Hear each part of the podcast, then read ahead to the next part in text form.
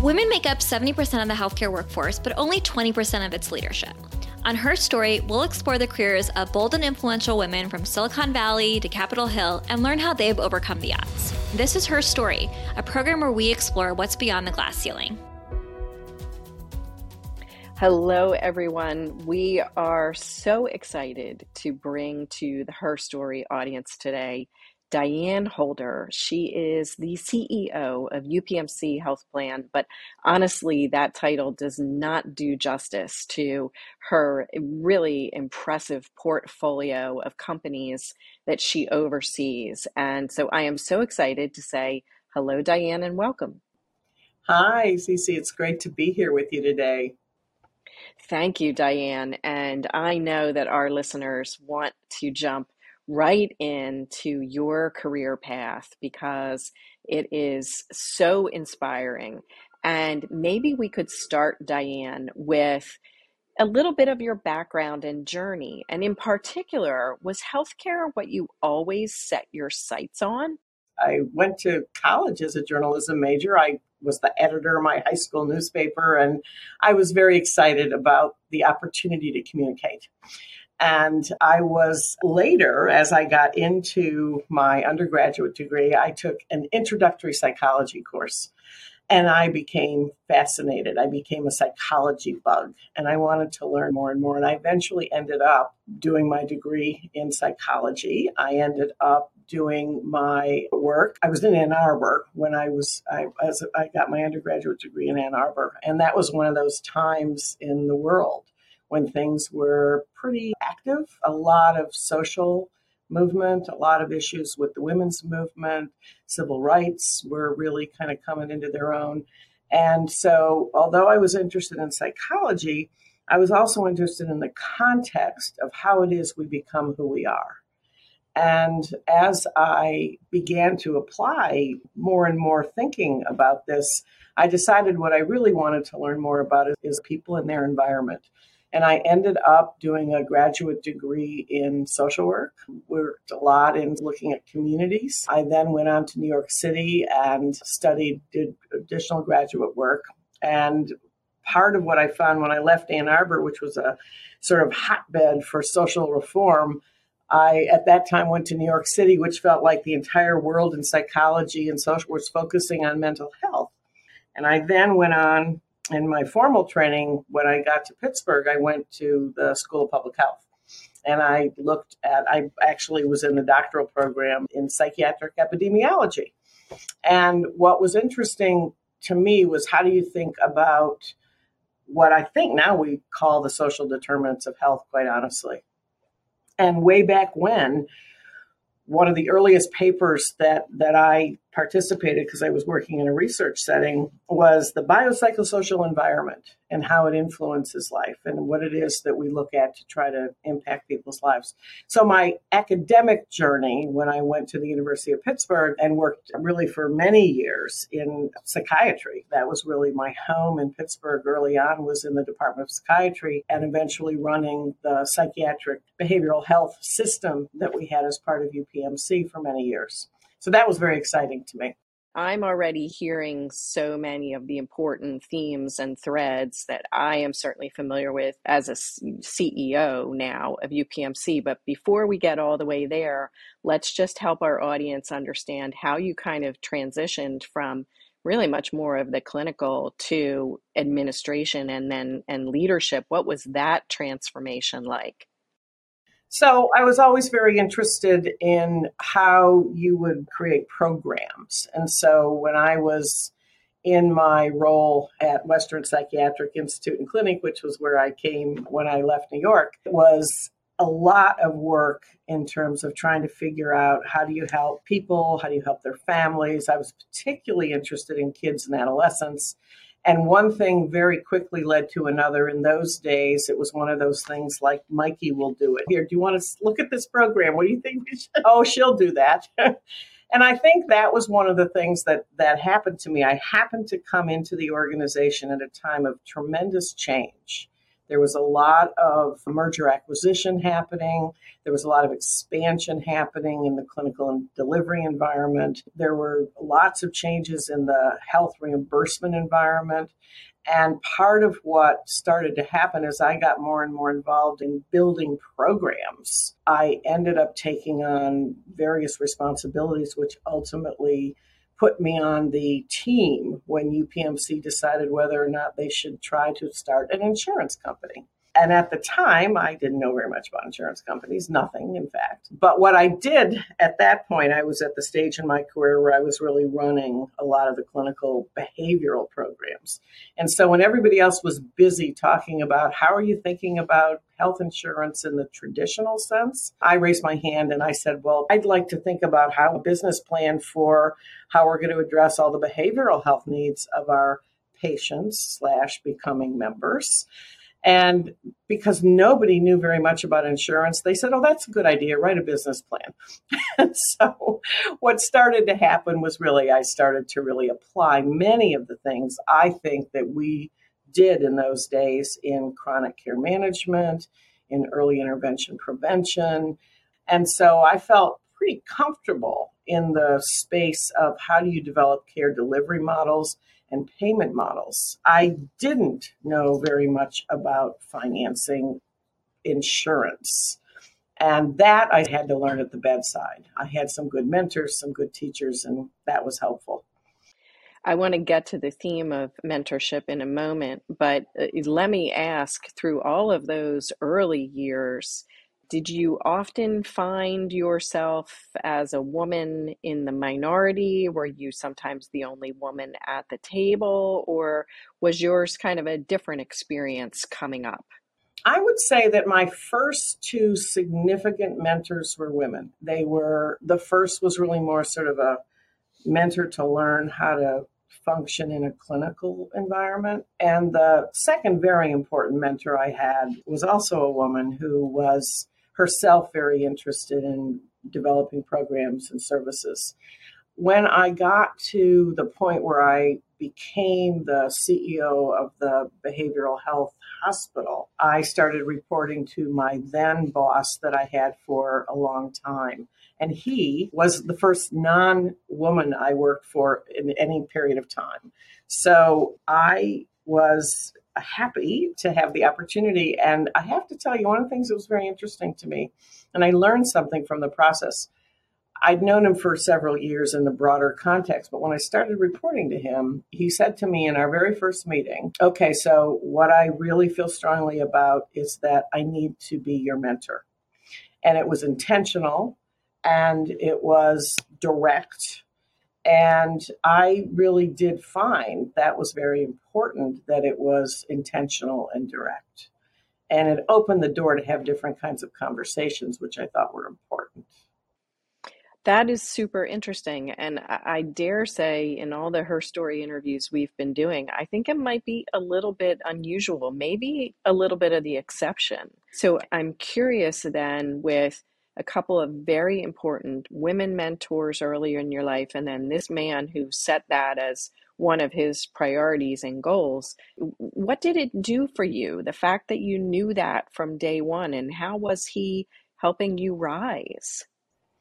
So I think part of what is part of that story is that there was a history here of people taking people on in a formal way. He himself had been mentored and supported by really probably the guy who was originally the architect of the UPMC system. And so, and he became really, I think, supported and helped to then become what turned out to be the system CEO for pushing 40 years in his role. And so, what I thought was important was to take that opportunity and to use it in a way that would allow me to really have a sounding board and to be able to get help when I needed it. There's this line between mentorship and advocacy we talk about all the time, right? Like, how do you mentor and how do you advocate? And it feels to me that I was mentored And it took a long time before I felt like there was also a function of advocacy. And in truth, I think that comes, I mean, I don't think all of us stand up one day and mentor and advocate. I mean, we learn the people, we learn what their skills are, we learn what we feel is important to promote, right? And to help and assist. I think if I was going back to a question on advocacy versus mentorship, I would go back to my two women mentors who I felt were not only mentors, but advocates.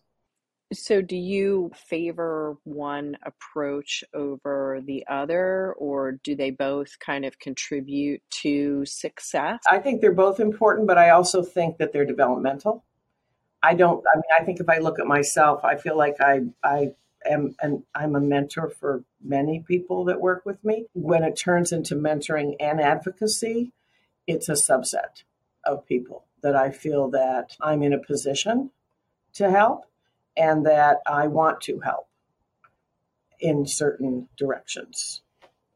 Got it. And so, but this all sounds so smooth sailing, which I'm certain it was not. And before we even get up to your current CEO position, there had to have been bumps and hurdles along the way. What can you share about how you navigated some early challenges, especially if it was from, we're always interested in the kind of the female leadership journey. I don't know if that played into any of your early lessons, but oh, sure. not all smooth, I bet. Well, I think the hardest thing, quite honestly, when I was younger and building a career, and my husband was building a career, and we had at that time we had the first of our three we had the first two of our three kids. That was a constant juggle and i always when i think about the con- combination of things that people have to do that to me was really challenging. How do you how do you think about responsibilities and things you have to do. Quite honestly, I remember 9 11 and standing in my office running a hospital and knowing I had a little kid at school and knowing that I had to invoke my family support plan because my husband was out of town. I don't have any relatives in Pittsburgh. And so my family support is my best friend who would have to go to school to get my child because I couldn't leave the hospital. And it was one of those moments that stays in my mind where you have to think about all these various things. Now, I'm not saying that I put my job over my child per se, but I'm just saying that it's kind of one of those extreme examples where you feel like you're constantly trying to juggle and figure out what you need to do. And I think it's hard. I mean, I think it's harder for women. I think it's harder, still harder for women. And I think one of the things that has been important in the course of my career is finding ways to figure out that balance. And as you've moved up into more senior leadership positions, how do you try to assist and advise other women, particularly in that balancing piece, since you yourself have been through it? Well, I think part of what I have grown to have greater appreciation for is the need to be very vocal and intentional. I didn't grow up in a time, my early career days, you really couldn't talk about it out loud. I didn't even keep pictures of my family in my office because I didn't want people to think that I was focused on my family. Quite honestly, hmm.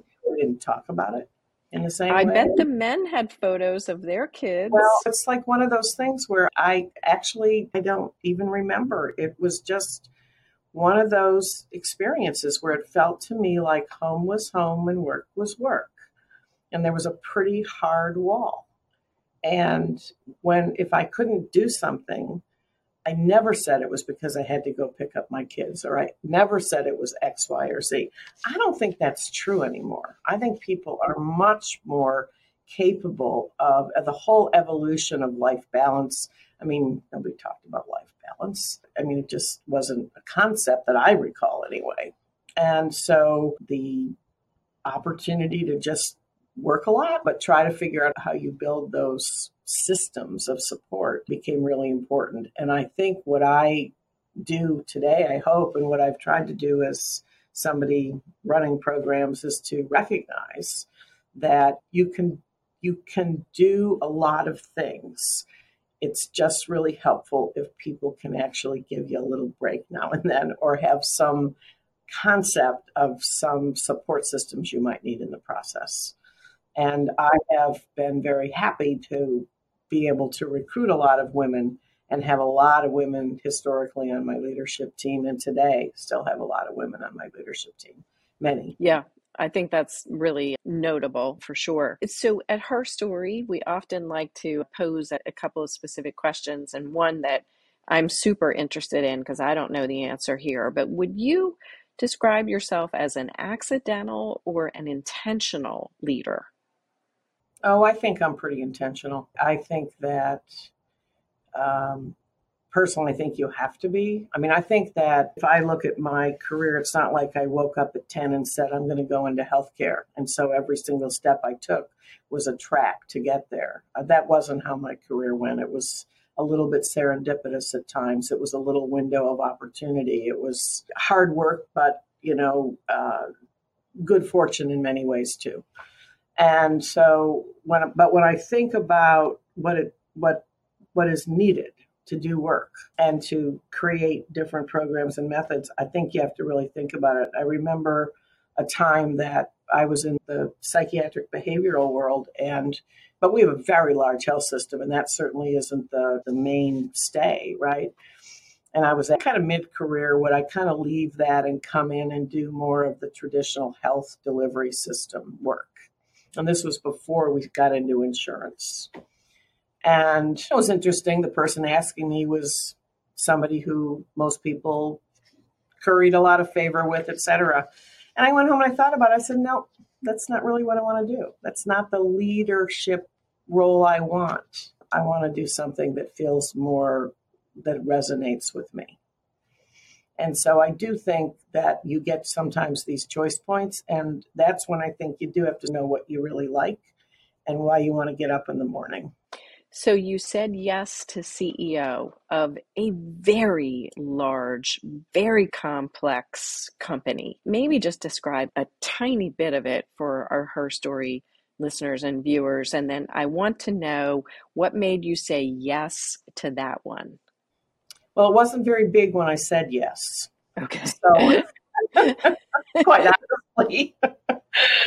I think it was so I started one of our companies. I started our behavioral health company from scratch, and that we just built the company.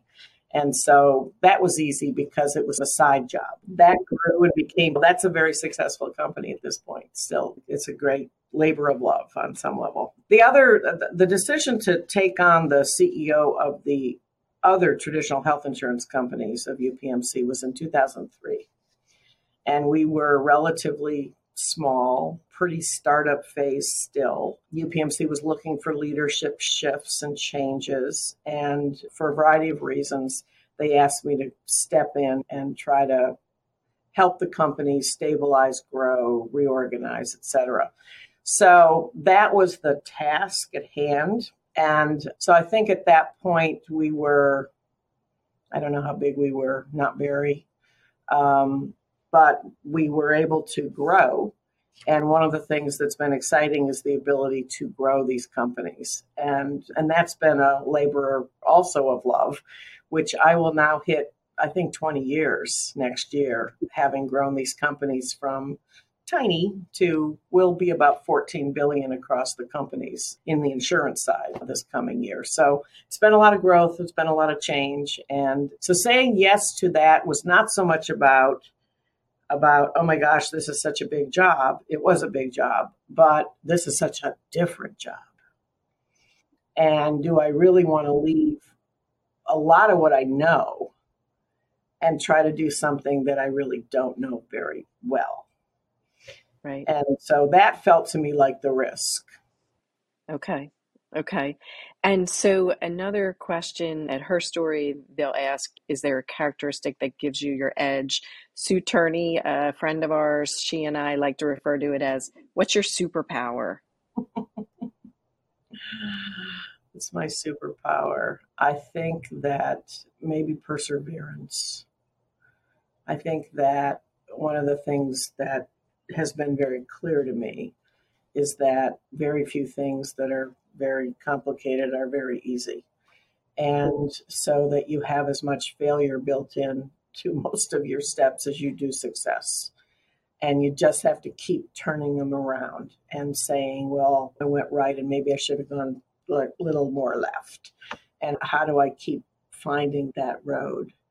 And it's easy, I think, sometimes to get a little bit overwhelmed by how many things there are and how many balls there are in the air. So I would say that along with the other things you need to figure some of that out, you really do have to persevere and just keep pushing that envelope. And it's like one of those never give up unless you don't see any other choice. Mm-hmm. So maybe that's kind of it. It, I think it's a terrific one, and I think it's especially appropriate in healthcare today. It's something you and I have certainly discussed. I mean, it just seems to get more and more challenging and complex by by the week and the month. I'd love to close, given your incredible career and achievements, and I love the perseverance piece that really resonates. For our her story audience in particular diane maybe a little bit of advice especially for the women that are coming up through the ranks right now and hope to someday maybe sit where you sit. So i think i would say that that follow your curiosity follow what excites you follow what's interesting you'll find in any of those situations that there's a ton of work and there's always stuff in a job people don't love. But if you don't love most of it, then it's not really usually a good choice. And you aren't going to bring your best to the table. And so if you're fortunate early on, early enough anyway, find the things that really do matter to you. What's the why in your life? And what's the why in your job? And so to me, that's really important. I think the how is much easier. So for people to figure out, but I think if it's not following a why, it, it often is not something you can keep pursuing and persist because it just doesn't matter enough. Right. Right. Is excellent advice. I am so grateful to Diane Holder for joining us on her story and all of her years of really just service in healthcare. Diane, thank you for spending the time with us. Oh, my pleasure. Have a great day. Her Story is a podcast produced by Think Medium. For more leadership stories from inspiring women across healthcare, tune in every Wednesday. Please subscribe to Her Story on Apple Podcasts, YouTube, or wherever you're listening right now. You can also view Her Story episodes in video and access exclusive content on our website at thinkmedium.com. Be sure to rate and review her story so we can continue bringing you insights from influential women across the country. If you enjoyed this episode, we appreciate you spreading the word to your friends, family, colleagues, and mentors who might be interested. For questions and suggestions, please contact us at herstory at thinkmedium.com. Thanks for listening.